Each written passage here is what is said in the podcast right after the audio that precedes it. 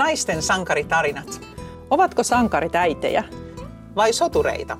Kirjallisuudessa eletään vahvojen naisten aikaa. Tervetuloa kuuntelemaan podcastin Keltanokka ja kehäkettu toista kautta. Puhetta kirjoista, kirjoittamisesta ja vähän yhteiskunnastakin. Minä olen Katja Keisala. Ja minä olen Niina Repo.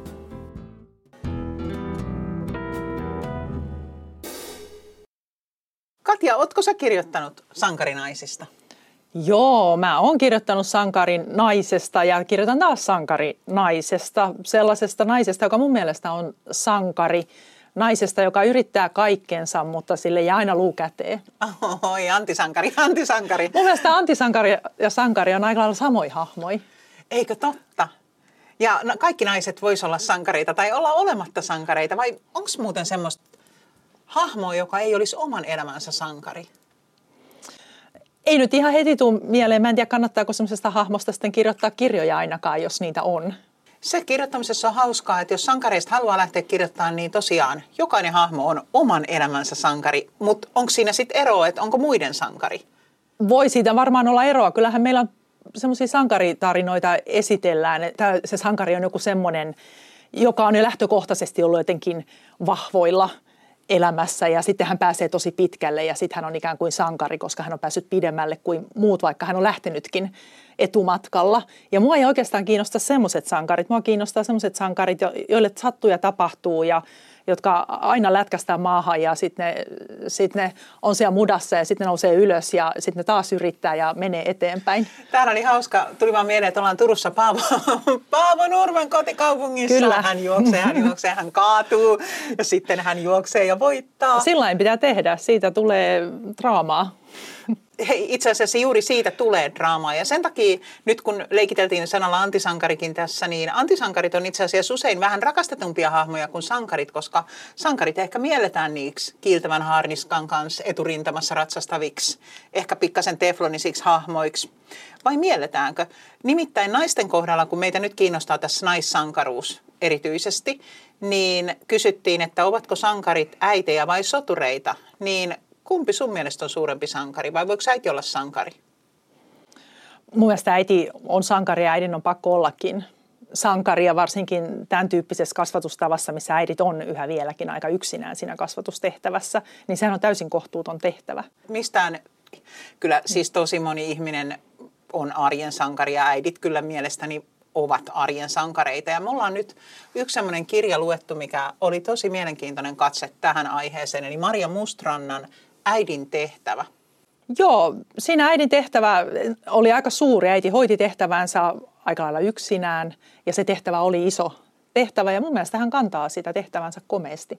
Todella mielenkiintoinen kirja. Se oli hienosti kirjoitettu lähinnä sen takia, että siinä oli tällaisia erityislapsia, jollain tavalla erityislapsia, joilla oli aggression kanssa ongelmia tai käytös katsottiin sellaiseksi, että, tai ei edes katsottu sellaiseksi, vaan käytös selke- selkeästi oli sellaista, että ei ihan mennyt yhteiskunnan toivomiin normeihin ja he törmäili seiniin ja oviin siellä sun täällä ja toisiinsa ja toisiin lapsiin. Ja tässä oli pääosa äiti ja sitten hänen ystävänsä, eli kaksi äitiä, jotka molemmat aika lailla taisteli läpi tarinan sitä rakkautta, vastuuta, miten hoitaa nämä asiat. Ja tämä oli hyvin lämmin kirja aineksista, jotka oli kyllä myös aika hyytäviä. Tämä on trilleri nimittäin ja en, emme halua tässä paljastaa, mitä täällä lopussa sitten tarkkaan ottaen tapahtuu, mutta kaikenlaista tapahtuu. Joo, muuhun teki vaikutuksen kyllä se äitien rakkaus niihin lapsiinsa ja, ja se loputon ymmärrys, miten he halusivat ymmärtää lapsiaan. Joskus kävin vanhempain illoissa, mutta sitten lopetin sen, kun ymmärsin, että mulla ei ole samanlaisia näkemyksiä kuin, kuin useimmilla muilla ja eikä ollenkaan sellaisia näkemyksiä, joita vanhemmuudesta pitäisi olla, niin aika usein kyllä siellä tuli semmoisia ilmi, ilmi niin semmoisia ajatuksia, että omiin lapsiinsa ei voi luottaa tai he eivät ole samanlaisia koulussa kuin ne ovat kotona. Ja, ja jos lapsi kertoo jotain koulusta, niin sitä ei kannata uskoa, koska, koska hän ei kuitenkaan kerro totuutta. Ja mä ajattelin silloin, että, että jos minä uskon mun lastani, niin kuka sitten uskoo. Ja tämä sama ajatus tuli voimakkaasti siinä kirjassa läpi ja juuri tämmöinen ajatus, että aina pitää olla lapsensa puolella – Joo, ehdottomasti. Ja kirjassa oli myös toinen sellainen, minkä mä tunnistan hyvin, kun on tehnyt itsekin tällaisia jännitteisiä tarinoita, joissa voi tapahtua vaikka rikos tai jopa murha. Niin on monesti miettinyt, ja muahan mietitytti tässä Anteeksiantoromaanissa, eli viimeisimmässä romaanissa, niin eniten kysymys, mikä saisi tavallisen ihmisen, tässä tapauksessa naisen, siirtymään pimeän puolelle ja tekee vaikka rikoksen. Niin kyllähän se vastaus aika helppo on. Oma, omaa lapsea uhkaava tilanne voisi sysätä äidin toimimaan sillä tavalla, että se tekisi jotakin peruuttamatonta. Ja tätä samaa kysymystä pyöritettiin tässä teoksessa äidin tehtävä. Ja musta se oli erittäin uskottavaa, erittäin, erittäin niin kuin vahvaa kertomusta siitä, että se minne lapsi menee, sinne menee myös äiti. Ja nyt sitten kun me puhutaan naissankareista, niin onhan se nyt aikamoinen taakkakin, vaikka se on myös aika hien, hieno tilanne rakastaa jotakuta niin paljon. Siis sehän on ihan hirveä ajatus, että, että on elämässä jotain semmoista, jota ei voi kuitenkaan hallita. Että häntä voi kasvattaa, hänelle voi antaa hyviä asioita ja tietysti välttämättä tulee antaneeksi jotain huonojakin asioita, vaikka kuinka yrittää olla kehittynyt ja kuinka yrittää olla lempeä ja kärsivällinen. Aina sieltä tulee jotain, jotain niitäkin hetkiä, jotka ei ole niin hyviä. Ja, ja sitten vaikka kuinka paljon antaa, niin ei koskaan ole sitä taetta, että, että mi, mihin se lapsi joutuu ja mitä se lapsi tekee ja mikä hänestä tulee. Ja, ja siitähän ei pääse eroon. Siis siinähän, sehän pitää kaikki vaan ottaa vastaan, sietää ja, ja sitten kuitenkin jollain lailla hyväksyä se tilanne ja auttaa sitä lasta.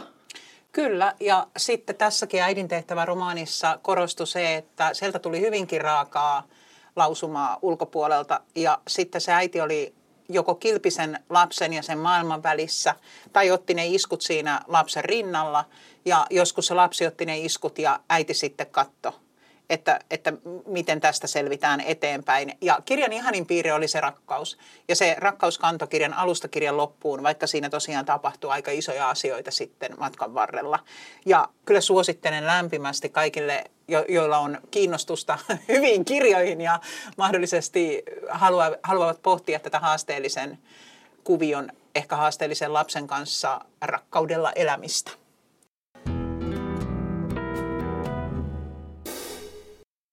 Meillä oli muitakin, muitakin ajatuksia tähän Naissankarit-jaksoon. Mä luin vähän aikaisemmin, ennen kuin me edes päätettiin tästä jaksosta, tämän Ujuni Ahmedin kirjan, joka on kirjoitettu siis yhdessä Elina Hirvosen kanssa. Kirjan nimi on Tytöille, jotka ajattelevat olevansa yksin. Ja heti kun me mietittiin tätä, tämän jakson teemaa, niin mä tiesin, että mä haluan puhua tästä. E, että tätä kirjaa lukiessa siis mä olen ihaillut kyllä Ujuni Ahmedia aikaisemminkin ja mä oon ollut tietoinen joitakin vuosia hänen työstään. Hän on kyllä toiminut, toiminut tämmöisenä ihmissuhdevaikuttajana jo pitkään. M- mutta nyt kun mä luin tämän kirjan, niin tämä Ujuni Ahmedin hahmo teki muuhun sellaisen vaikutuksen, että, että tällä hetkellä, kun mä ajattelen naispuolista sankaria, niin mä ajattelen Ujuni Ahmedia. Kuule, ihan saman vaikutuksen teki muuhun ja kirja kertoo lapsesta aikuiseksi kasvavan somaliyhteisön kanssa eläneen nuoren naisen tytön tarinan, joka on monella tavalla koskettava, sie- sielua repivä tarina. Ja mä ihan itkin kirjan alussa sillä tavalla, että musta oli niin koskettava Ujunin ajatuksia lukea siitä, miten, miten hän sitten kasvoi tässä meidän yhteiskunnassa ja millaisiin tilanteisiin hän joutui, millaisia ajatuksia heräs. Ja hän kuvasi paljon sitä maailmaa sillä tavalla, että hänellä oli perhe, joka oli tällainen somalitaustainen perhe, jossa oli myös sitten tämän yhteisön arvoja. Ja sitten oli se maailma, jossa hän kävi koulua ja jossa oli, oli tällaisia ystäviä, joka oli sitten tätä Suomen yhteiskunnan arvomaailmaa. Ja niiden tavallaan kahden maailman kanssa hän eli ja niistä hän kertoi meille siinä kirjassa ja kuten sanoin, niin se oli kyllä todella koskettavaa. Ja mitä pidemmälle kirja meni, sitä isommaksi tyttö kasvoi nuoreksi naiseksi ja sitten naiseksi. Ja kohtas tavallaan isompia ja isompia yhteiskunnallisia kysymyksiä, joita halusi myös pohtia.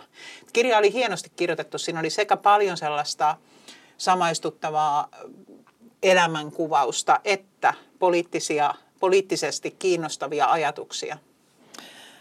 Joo, tämä tarinahan, tämä ihan Ujunin tarina oli kyllä pelottava ja kauhea tarina ja herättää paljon kysymyksiä paitsi somaliyhteisöstä, niin myöskin suomalaisesta yhteiskunnasta. Et, et jotenkin, meillähän on muitakin tämmöisiä maahanmuuttaja taustaisia tai maahanmuuttajanaisia, jotka on hyvin näkyviä hahmoja tällä hetkellä meillä, meidän yhteiskunnassa. Ja he on aika usein sellaisia todella näyttäviä hahmoja, hyvin kauniita, hyvin tyylikkäitä ja, ja jollain tavalla hyvin vahvan tuntuisia, että heissä on jotain uskomatonta vahvuutta ja on, on melkein niin kuin pakko ihailla. Ja sitten oon ajatellut, että, että siellä taustalla olisi joku semmoinen todella tukeva perhe, semmoinen perhe, joka on hellyydellä kasvattanut ja, ja tukenut ja kouluttanut ja, ja tutustuttanut kulttuuriin, antanut paljon sellaista pääomaa, minkä voimin sitten toimia. Siis varsin vaikealla julkisella areenalla, koska jos sä olet maahanmuuttaja, nainen suomalaisessa julkisuudessa ja, ja, ja sanot ihan oikeasti joitain asioita, niin sehän on kova paikka. Ja, ja sitten kuitenkin tässä kirjassa paljastuu, että Ujunilla ei ole ollut tämmöistä – perhettä, että hänellä on ollut hyvin vaikeaa olla siinä perheessään ja, ja siellä on ollut kontrollointia ja, ja siellä on ollut ihan selkeää semmoista tyttöihin kohdistuvaa syrjintää ja, ja myös väkivallan uhkaa. Ja, ja pahoja asioita on tapahtunut ja Ujuni kirjoittikin jossain vaiheessa, että kotona oli aina paha olla. Joo, se tuli se jossain vaiheessa se pahan olon puoli esiin. Sinänsä mielestäni Ujunin tarinassa oli lapsuuden jotkun kotiin liittyvät kokemukset kyllä vielä lämpimiä ja rakastavia. Ne ehkä sijoittu siihen aikaan ennen kuin tuli se haaste kohdata tämä yhteiskunta, missä on vaikkapa Spice Girls – Eli voidaan vaikka tanssia, ostaa korkokenkiä, tehdä sellaisia asioita, jotka ei suoraan siihen somali-yhteisön arvoihin tai mahdollisiin tytöille mahdollistettuihin asioihin kuulunut. Ja ujuni mun mielestä liukui ikään kuin pikkasen suojatummasta perheyhteisöstä kohti, kohti sitä konfliktia, joka syntyi sitten tämän ympäröivän yhteisön mahdollisuuksien kanssa. Ujuni monta kertaa kirjoitti siitä, että tuntuu, että kaikki ne asiat, joita hän eniten haluaa, olisi juuri häneltä kielletty. Ja sieltä tuli sitten ikään kuin mun mielestä vuosi vuodelta vahvemmin esiin se, että hän ei pystynyt hyväksyä sitä, että on olemassa joukko tyttöjä, joille ei näitä mitään, joille ei sallita mitään. Mä jäin kyllä miettimään, että kun me puhutaan somaliyhteisöstä, että mistä me puhutaan – että puhutaanko me suomalaisesta somaliyhteisöstä vai puhutaanko me Helsingin somaliyhteisöstä vai puhutaanko me Kontulan, oli, eikö se ollut Kontula se paikka, missä hän oli elänyt, puhutaanko me Kontulan somaliyhteisöstä, koska siinä tuli myöskin siinä kirjassa esiin niin kuin vertaus siihen Lontoon, Lontooseen ja Lontoossa somaliyhteisössä elämiseen, missä se elämä oli paljon, paljon sallivampaa. Että jostain syystä tuli sellainen vaikutelma ja mulla on tullut aikaisemminkin sellainen vaikutelma, että jostain syystä Suomessa – somaliyhteisöt on, on jollain lailla uskonnollistuneet. Joo. Se tuli selvästi siitä kirjasta. Se, mm. Hän nimenomaan Ujuni kirjoitti, että Suomessa on tosiaankin vedetty tiukkoja rajoja, on enemmän sellaista just uskonnollista meininkiä kuin itse Somaliassa esimerkiksi. Siinä ainakin väitettiin ja kerrottiin näin.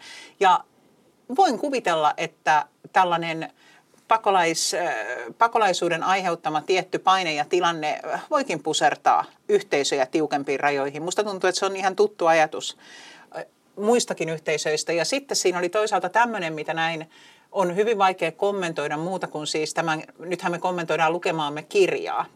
Mutta siinä oli myös sit joitain sellaisia väitteitä suomalaisesta yhteisöstä, jotka me havaittiin, että ei kuitenkaan voi ehkä yleistää näin eikä voi ajatella, että kaikki suomalaiset on onnellisia, koska heillä on mahdollisuus johonkin naruhyppyyn, ties mihin. Eli, eli se, senhän me tiedetään kaikki, että kerrostalossa on monenlaisia tarinoita, vaikka kaikki, kaikki asujat olisivat vaikka vaaleja ihosia. Mutta, mutta sitten tämä Sujuni niin uskottavan aidolla tavalla kertoo oman tarinansa, niin sitten kun me puhutaan vaikka hänen kertomasta somaliyhteisöstä, niin me viitataan tietenkin hänen kertomaan tietoon, ei siihen, mitä me itse kuvitellaan oikeaksi tai vääräksi. Joo, siis tietysti se on ihan, ihan sellaista normaalia myöskin, että jos elää Suomessa vaikka tummaihosena, niin saattaa ajatella, että kaikki nuo valkoiset on jotenkin samaa. Että tosiaan se näyttää siltä, että kaikki ne valkoiset tytöt, niin ne on onnellisia ja ne on vapaita ja niillä on koko maailma auki. Mutta siis, jos me ajatellaan valkoisia tyttöjä vielä Kontulassa, niin kyllähän me tiedetään, että siellä kaikenlaista – on, eikä kaikki ole ollenkaan onnellisia eikä vapaita. Et, et, tota, tässä tuli ehkä vähän, vähän sellaista, että et, et tätä kirjaa lukeessa ehkä houkutti ajatella, että väkivalta lapsiin kohdistuva väkivalta Suomessa, mikä on suuri ongelma, on aina ollutkin suomalaisessa yhteiskunnassa ja huomattavasti paljon ennen kuin, ennen kuin tänne tuli maahanmuuttajia – niin että se koskisi nimenomaan juuri ruskeita ja, ja niin kuin tummaihoisia lapsia ja tyttöjä ja naisia, koska sehän on aina ollut meillä ongelma. Ja siis siitäkin huolimatta että tästä tuli se tunne, että miten tämä on mahdollista, että mitä suomalainen yhteiskunta on tehnyt, millaisia viranomaisia meillä on ollut, miksi ei valvota, että Suomessa toimitaan Suomen lakien mukaisella tavalla. Niin siitä huolimatta mä ajattelen, että se väkivalta kohdistuu se sitten kehen tahansa lapseen – ja sehän usein kohdistuu myöskin valkoiseen lapseen. Meillähän tulee joka vuosi niitä tapauksia, kun joku vanhempi on tappanut lapsensa ja nämä ovat ihan syntyperäisiä, tulee, tulee. vaaleaihoisia suomea äidinkielenä puhuvia suomalaisia. Niin se on hirveän vaikea kysymys, että millä tavalla siihen puututaan. Mutta ehkä tässä Ujunin kirjassa tuli se esiin, että se oli myöskin kysymys, mitä ei haluttu nähdä. Kyllä, ja siinä tuli aika kipeällä tavalla ja hyvin pohdituttavalla tavalla. Eli se oli hieno kirja, joka kutsui keskustelemaan ja miettimään sitä, että jos meillä on täällä mikä tahansa maahanmuuttajayhteisö, vaikkapa tämän kirjan kuvaava somaliyhteisö, ja sitten meillä on suomalainen yhteiskunta, niin miten me saadaan nämä kaksi asiaa toimimaan hyvällä tavalla yhteen niin, että me uskalletaan puuttua Suomen lakien mukaan niihin asioihin, joita Suomessa siis ei saa tehdä. Niihin pitää niin kuin puuttua. Ja toisaalta pystytään kunnioittamaan erilaisia yhteisöjä ja niiden mielipiteitä ja ajatuksia. Ja tähän se Uuni monta kertaakin viittasi siinä kirjassa, että eihän se ole siis helposti ratkaistava kysymys. Ja nämä molemmat puolet on siis totta. Eli, ja sitten myös monta kertaa kuitenkin toivo, että suomalainen yhteiskunta ottaisi huomioon tyttöjen, maahanmuuttajatyttöjen, maahanmuuttajanaisten ongelmat ja pyrkisi ratkaisemaan ne. Ja niinhän musta tuntuu, että itsestään selvältä tuntuu, että niin mekin toivotaan, että voitais, kaikki, kaikki voitaisiin pyrkiä yhdessä parempaan lopputulokseen, mutta nousi esiin tällaisia probleemia, mitkä on tällä hetkellä meillä nykyajassa hyvinkin läsnä. Että mehän ajatellaan, että vähemmistökulttuurien edustajien puolesta ei saisi mainstream-kulttuurin edustajat puhua. Että sen vähemmistökulttuurin edustajien pitäisi saada puhua itse ja heillä olisi se äänioikeus, niin kuin onkin. Mutta siinä tulee sitten tämä konflikti, että miten puutut sieltä vaikka mainstream-puolelta, jos, jos sitten kuitenkin tämmöinenkin ajatus on aika voimakkaana nyt, että ei pidä puuttua.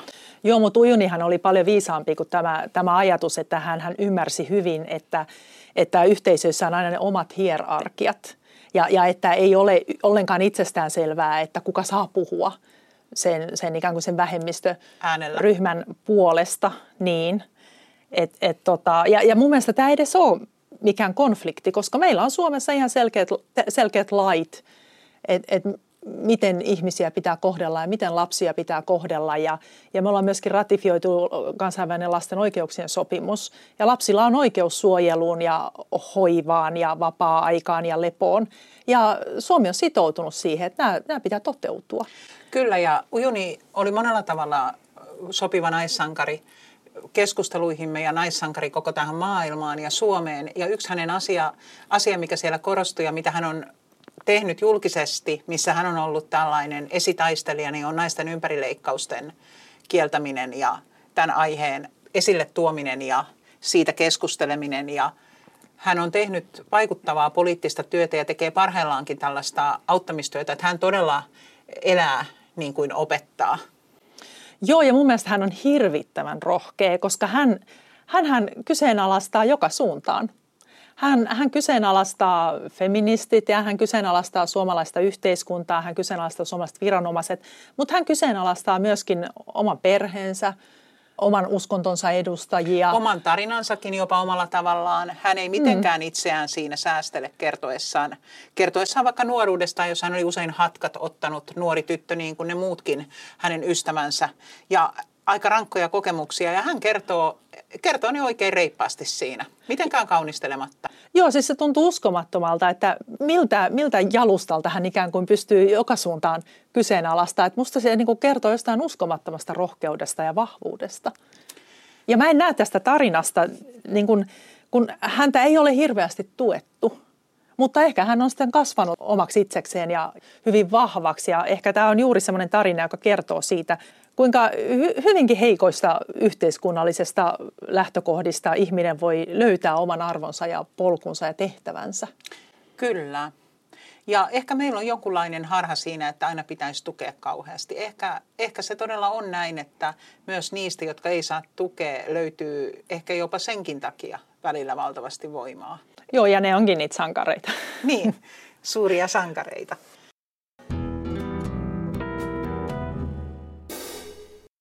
Sä luit myös sellaisen tosi kiinnostavan, aivan upouuden teoksen tätä Naissankarit-jaksoa varten. Joo, mä luin Maassa Mengisten Varjokuninkaan ja siitähän on ollut arvosteluja ja se on saanut aika paljon julkisuutta ja sitten mä ajattelin, että sehän sopisi tosi hyvin tähän jaksoon, koska mä luin ennen kuin mä tätä kirjaa, että se kertoo etiopialaisista naispuolisista sotureista. Ja, ja sitten mä ajattelin, että, että kuulostaa komealta ja, ja kun Etiopia on mun mielestä hirveän kiehtova paikka, Etiopiahan on ihmiskunnan kehto – ja, ja Etiopiassa on myöskin ilmeisesti kahvi keksitty.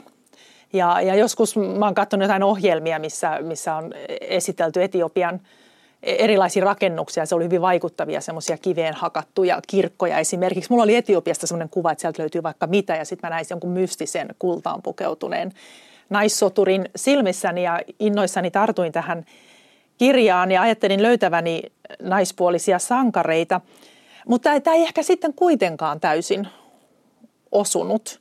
Että näin, näin, näin niin kuin, tämä Ujuni Ahmet nousi niin kuin enemmän kullanhohtoisena sankarina mun silmieni eteen kuin, kuin nämä naispuoliset soturit. Et tähän käsittelee sellaista tarinaa, kun, äh, kun Italia Mussolinin johdolla hyökkäsi Etiopiaan ja Etiopian keisari Haile Selassie pakeni maasta Englantiin – ja, ja siinä on päähenkilönä semmoinen Hirut, joka on orpopiika ja aika hyväksi käytetty hahmo ja ilmeisen nuori, nuori tyttö myöskin. Ja, ja hänellä on aika kova kohtalo. Häntä, häntä hakataan, ruoskitaan, hän on täysin oikeudeton palvelija ja, ja sitten se, se ikään kuin hänen isäntänsä myöskin raiskaa häntä. Ja, ja tässä tulee hyvin monin tavoin esiin se naisten todella surkea asema – ja, ja se, kuinka ne naiset vaan kestää ja jaksaa ja, ja, ja jatkaa sitä palvelua. Ja, ja sitten kuitenkin jossain vaiheessa tulee sellainen käänne, että he haluaa taistella, taistella osana näitä, näitä tämmöisiä Etiopian sissijoukkoja, jotka yrittää saada ne italialaiset ulos maasta.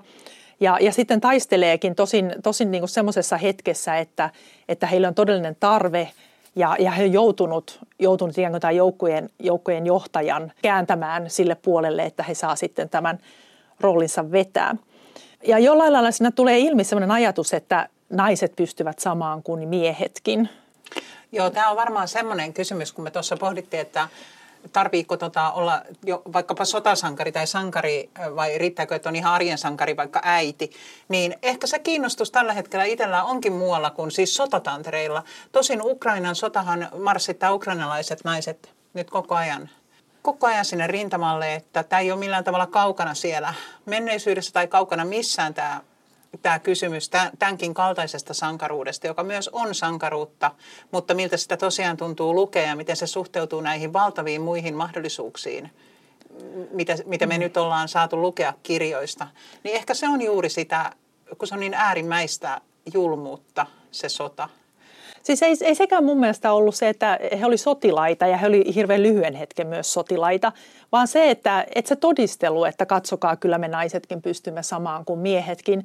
Ja sitten kun mä ajattelen niitä kuvattuja miehiä siinä, niin he, he olivat väkivaltaisia, he ei pystynyt kontrolloimaan tai säätelemään omia tunteitaan. Naiset palveli heitä, he ei osannut itse syödä eikä tehdä ruokaa eikä mitään muutakaan. Ja naiset teki kaiken heidän edestään ja silti vielä soti ja otti, otti myöskin vastaan, vastaan sen kaiken väkivallan ja raiskaukset ja aina vaan nousi ja, ja pyyhki pölyt Eikö siinä kirjassa ollut yhtään hyvää miestä?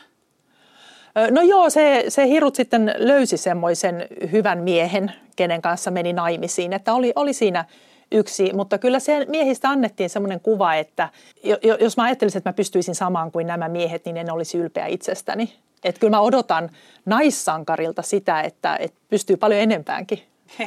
Hyvä.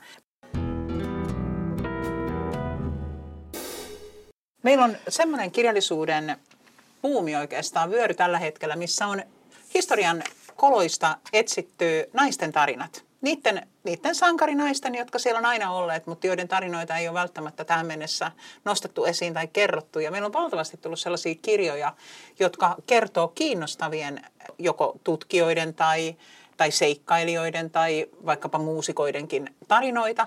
On kerrottu vaikka taidemaalarien polusta taiteilijoiksi, nimenomaan siis naispuolisten. Ja sitten on vielä otettu esiin kuuluisien miesten puolisoiden panos siihen heidän yhteiseen elämäänsä, mahdollisesti omaan siinä kuuluisan miehen rinnalla tapahtuneeseen taiteelliseen tuotantoon. On tosi tervetulleita kirjoja. Mä oon nyt sellaista lukenut ja pitänyt aivan erinomaisena, kun Jasmin Westerlundin Olly Donner ja hänen hänen ihmeellinen elämänsä teosta, missä sitten yksi tämmöinen aikansa tämmöisissä ylhäisemmistä piireissä liikkunut nainen elää ja opiskelee ja toteuttaa itseään. Hän on naimisissa lähes koko elämänsä, mutta se avioliitto kuvataan kyllä hyvin onnellisena. Ja sitten tämä Olli Donner on, on hyvin kiinnostava hahmo. on ihania kirjoja. Onko sulla osunut eteen? Mä olen lukenut tämän tyyppisiä romaaneja ja tietokirjoja ja mulla on hyvin, hyvin ristiriitaisia tunteita, kun mä luen niitä. Eli mä oon ihan ajatellut, että mä en ehkä kestä lukea niitä enempää. Mistä se johtuu? Tämä onkin kiinnostavaa. Se johtuu siitä, että on tullut hyvin usein ilmi, että nämä naiset ei, ei suinkaan itse ole ryömineet sinne historian koloihin, kun kerroit, että ne siellä ovat, vaan, vaan heidät, heidän toimintaansa on usein aktiivisesti vaikeutettu heidän toimintaansa yritetty estää. Ja sitten jos ovat kuitenkin jatkaneet toimintaansa, on se ollut sitten mitä tahansa kirjoittamista, säveltämistä, matkustelua, ihan mitä tahansa, niin, niin sitten heidät on aktiivisesti unohdettu historiasta. Siis ihan tehty tietoisesti toimia, jotta heidät on sivuutettu sen alan historiasta täysin ja unohdettu. Ja, ja se, se aiheuttaa minusta semmoista raivoa, että mä haluaisin ottaa pesäpallomailan ja hajottaa kaiken tieltäni. Mutta eikö se sitten voisi olla kuitenkin raivon arvosta lukea nyt ne tarinat, joita monet kirjailijat kirjoittaa esiin? Siis, mä, mä, siis raivo on niin suurta tällä hetkellä, että mä en pysty jollain lailla, mä en pysty ottaa sitä vastaan. Siis se, se että on ollut hyvin monia elämän alueita ja on tietenkin vieläkin osittain joitakuita, joissa, joissa niin kun, jotka miehet ovat omineet. He ovat sanoneet, että tämä on minun alueeni ja, ja, ja tämä on meidän alue ja tänne ei naisia tule. Ja, ja sitten jos joku nainen onkin vaikka säveltänyt jonkin hienon teoksen, niin, niin sitten se on täysin unohdettu sitä, että kukaan puhunut mitään. Että se on ollut ikään kuin kollektiivinen päätös.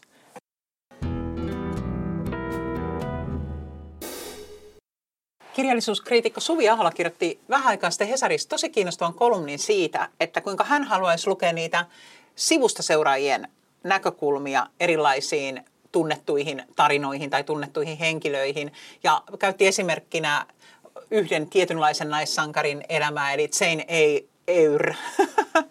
Olipa hyvin lausuttu kotiopettajataren romaanissa, kun on päähenkilö ja sitten siinä on niitä sivuhenkilöitä ja Ullakolla huutaa tämä hulluksi tullut nainen, niin vaikka sen hulluksi tulleen naisen näkökulmasta ja siitähän onkin siis kirjoitettu. Mutta tällaisten ikään kuin sivuhenkilöiden tai vähän vilahtavien henkilöiden näkökulma niihin meille tunnettuihin tarinoihin, niin tämähän on aina hieno kysymys, että kun puhutaan naissankareista tai sankareista, niin kuka on äänessä, kuka ne tarinat kertoo. Ja myös just palvelijoiden tarinat, mikä se, mitä se sankaruus todella on. Ja sitähän me tässä ollaan jonkin verran niin kuin heiluteltukin, että ei se ole aina se suurin saavutus, vaan, vaan se voi olla myös siinä vieressä tapahtunut asia tai joku ihan pieni asia, mitä me ei sankaruudeksi edes hahmoteta. Joo, musta tuntuu nyt kyllä, että, että naiset joutuu ikään kuin itse kertomaan tällä hetkellä niitä tarinoita sankaruudesta. Että olisihan se ihan kiva lukea semmoinenkin tarina, että joku miespuolinen hahmo on katsonut sivusta, sivusta sitä naisen sankaritarinaa ja ehkä vielä kirjoittajana olisi mies. Mutta onko semmoisia? Joo, ja onko ne aina äideistä? Siis rakastin äitiäni, joka oli lähes pyhimys. Niin, niin. mutta mehän ollaan. Totta. Näitä on siis odotettavissa. Luemme niitä mielellämme. Meille voi lähettää käsikirjoitusvaiheessa. Tämä on TS-kirjan tuotantoa.